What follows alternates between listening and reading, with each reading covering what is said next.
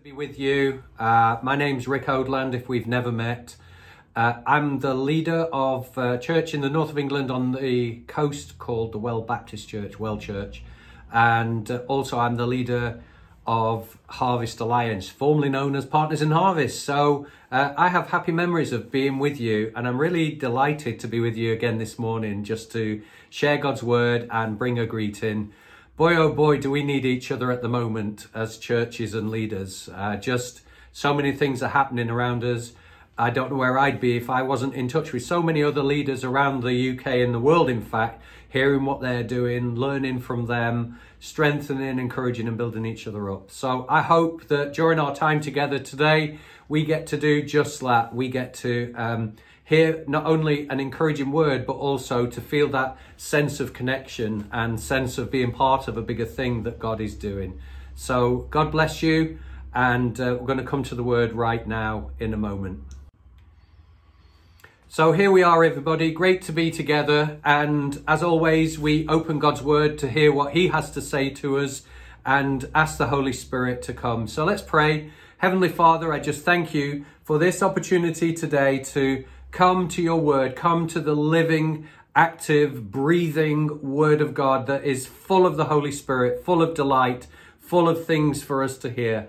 As we come to it, Lord, stir our hearts, bring things to our imagination, to our emotions, to our spirits that will be food for us for the weeks and for the days that lie ahead.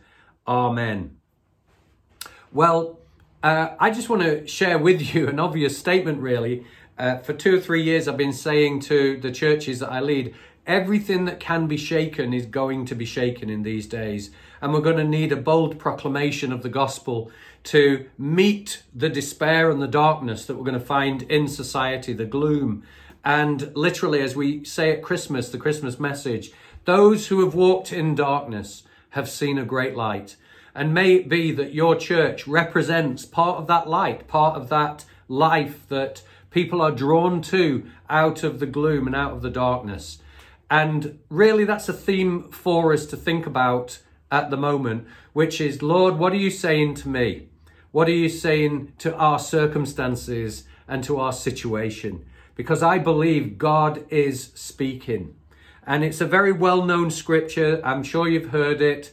Uh, Isaiah 43 18 begins with this Forget the former things. Paul the Apostle said, I forget what is past and I press on. Do not dwell on the past. See, I'm doing a new thing. Now it springs up. Do you perceive it? And that's a really good question that the Lord's asking us all, isn't it? Are you perceiving what I'm doing right now?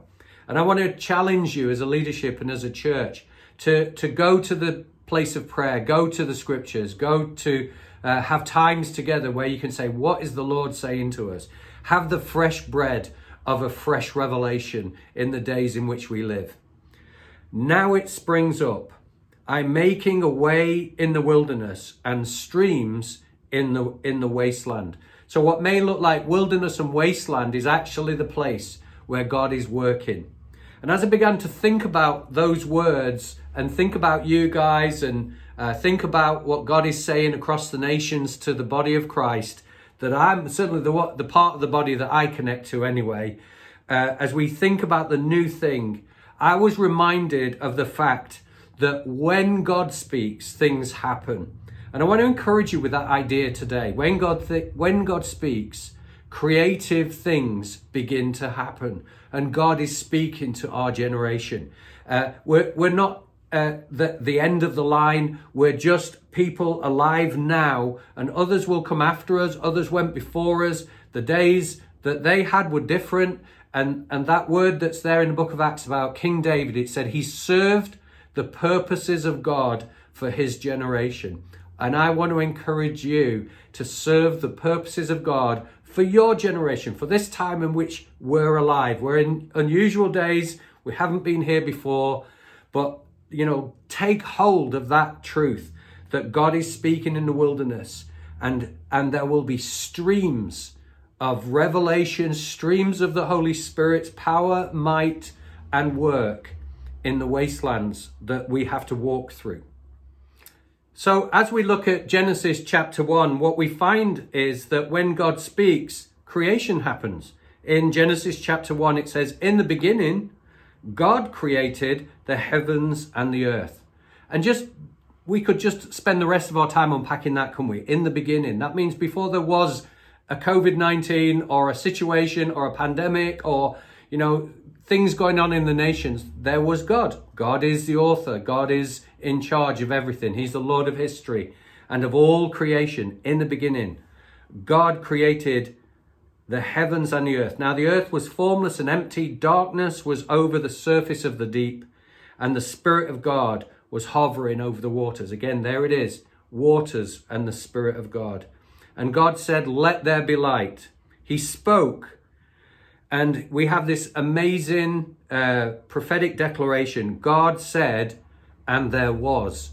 God said, Let there be light, and there was light. Now God saw that light was good, and he separated light from darkness. And so what we find is that when God speaks, so often it's a voice of change. And he gets his people ready, like he did with Isaiah, where he said, I'm speaking to you now, forget the former things, get ready for the new thing that I'm doing. And you may ask, Rick, what is that new thing that God is doing? And I'll come on to that because I think that what he's doing is he's resetting the church. He's reshaping our priorities towards um, evangelism, towards discipleship.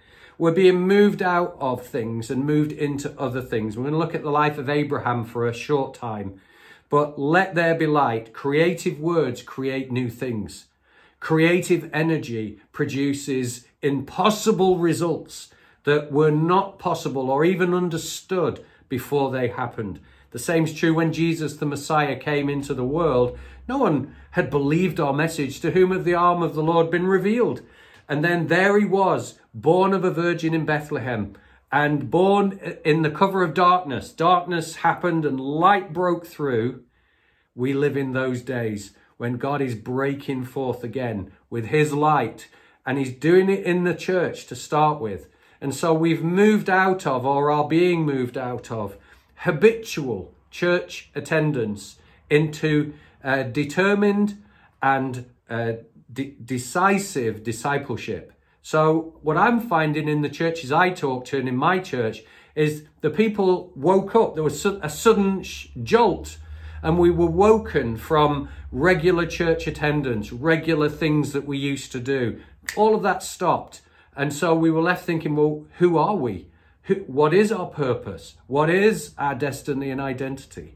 And it is, well, we're, we're here as Christians to bear witness to Jesus. And so we've been on a journey this year of the most unusual journey, but I would say it's probably one of the most fruitful years. Even in lockdown, we've visited more homes, more people, more people on the edges of society, more people in uh, places, you know, they would come to our messy church or to our, um, you know, events, but now we're going to their homes and we're being a blessing in our community.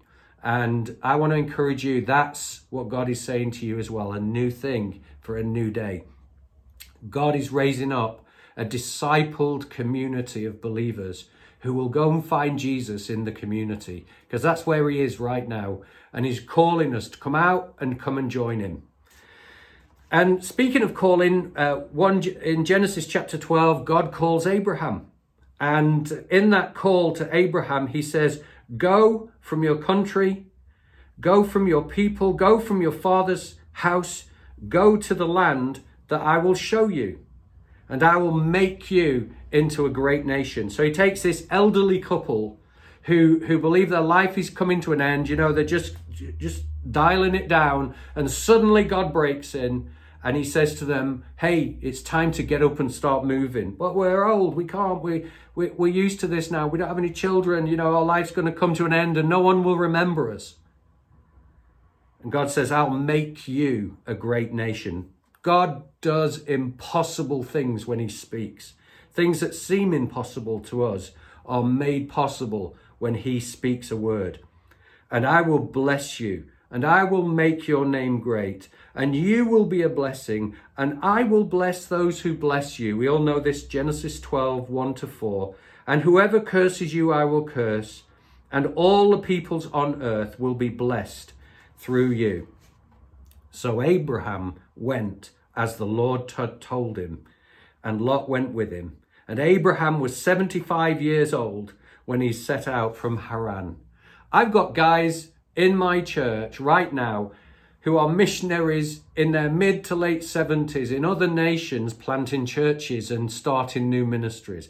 Guys, this is not the time to sit down, it's the time to stand up.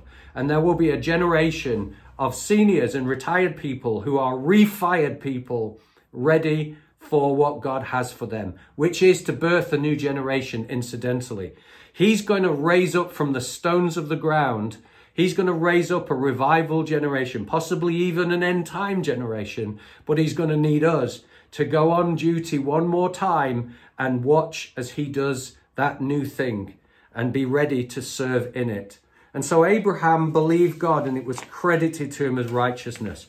And when God speaks to us in these ways, it, part of what he wants to say is, guys, you need to get over yourself. You need to get over the, the, the barrier or the wall of your own emotions. And imagine what it must have felt like for a 75 year old Abraham just settled and comfortable, you know, just got the, the lounge how he likes it, the kitchen how he likes it. And God says, time to leave this now. And, and you know, the, the pull of the comfort zone, the pull. I hear some people say, oh, it'd be great when we get back to. We're not going back to what we had before. That's gone. You know, deal with the emotion of what what was 2018 2019 2020 even that's gone now What's God doing in your ministry, in your church now? That's the real question. I want to encourage you. Uh, deal with the emotions and the pull of the comfort zone that pulls you back. And, and this is not a season to bury your talents either. And so comfort is like a gravitational pull. Uh, the story of the buried talents in Jesus's parable was a story of a man who feared God in the wrong way. Abraham feared him by believing that he was good and by believing that his word was true. But in that parable, there was a person who thought, oh, he's a hard taskmaster. What if I get it wrong? What if it doesn't work? I better just take what he gives me and bury it. Don't, in this season of your life as a church, bury his talents. And then, of course, uh, there's the regrets of missed opportunities. And Ecclesiastes says, Whoever watches the clouds and listens to the wind never sows anything. And sometimes we have to be uh, fire aim ready people. And it's hard to be around those prophetic voices and those, those people who are all over the place, it seems. But God is releasing uh, us from uh, just the disappointment of getting to the end of it all and saying, "Oh, if only we'd done that. If only we'd we'd risked that. If only we'd taken that opportunity." I want to encourage you. This is a time to do something for God. This is a year to do something for God. And and we start with Abraham by hearing what God is saying, which is different, it's new and it's change, and to embrace the cost and the emotion. And that's my second point that that really what we have to do is count the cost and we have to give. And I want to encourage you to be givers this year, uh, as Abraham was. Abraham gave up his dream for God's promise. And I just I really felt in the spirit when I shared, you know, this word with the Lord before this you're hearing it for the first time by the way. But when I was praying this through, God said to me, There is a difference between your dreams and my promises. Your dreams may or may not happen. God's promises will happen. They are yes and amen. So, wouldn't it be a good thing to uh, give up our, our dreams and possibly even our smallness and take hold of the big promises of God? As, as Jim Elliot said, you know, attempt great things for God, expect great things from God. Could have been uh, another missionary actually that said that. But let's give up our dreams and let's take hold of God's promises. You can find them all in the Bible. Um, let's give in to the process of refining. And we have to, uh, as Abraham did, he went through a refining process. He got on a journey without fully knowing where he was going. And there were times in that journey where God stopped him and refined his vision and corrected his vision and taught him new things that he hadn't known before.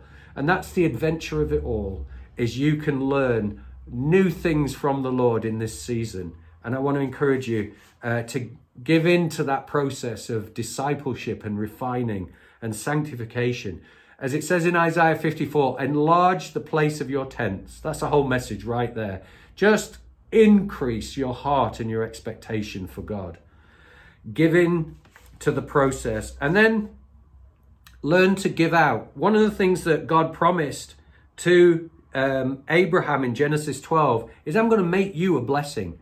And we probably would like to hear a word that says, I'm going to give you a blessing. Uh, here it is. Here's your present. I'm going to give you a blessing. But what God says to Abraham, which is the Christian life, is, I'm going to make you a blessing. Through you, I will bless the nations. So that means we receive and we give. We receive and we give. And to whom do we give?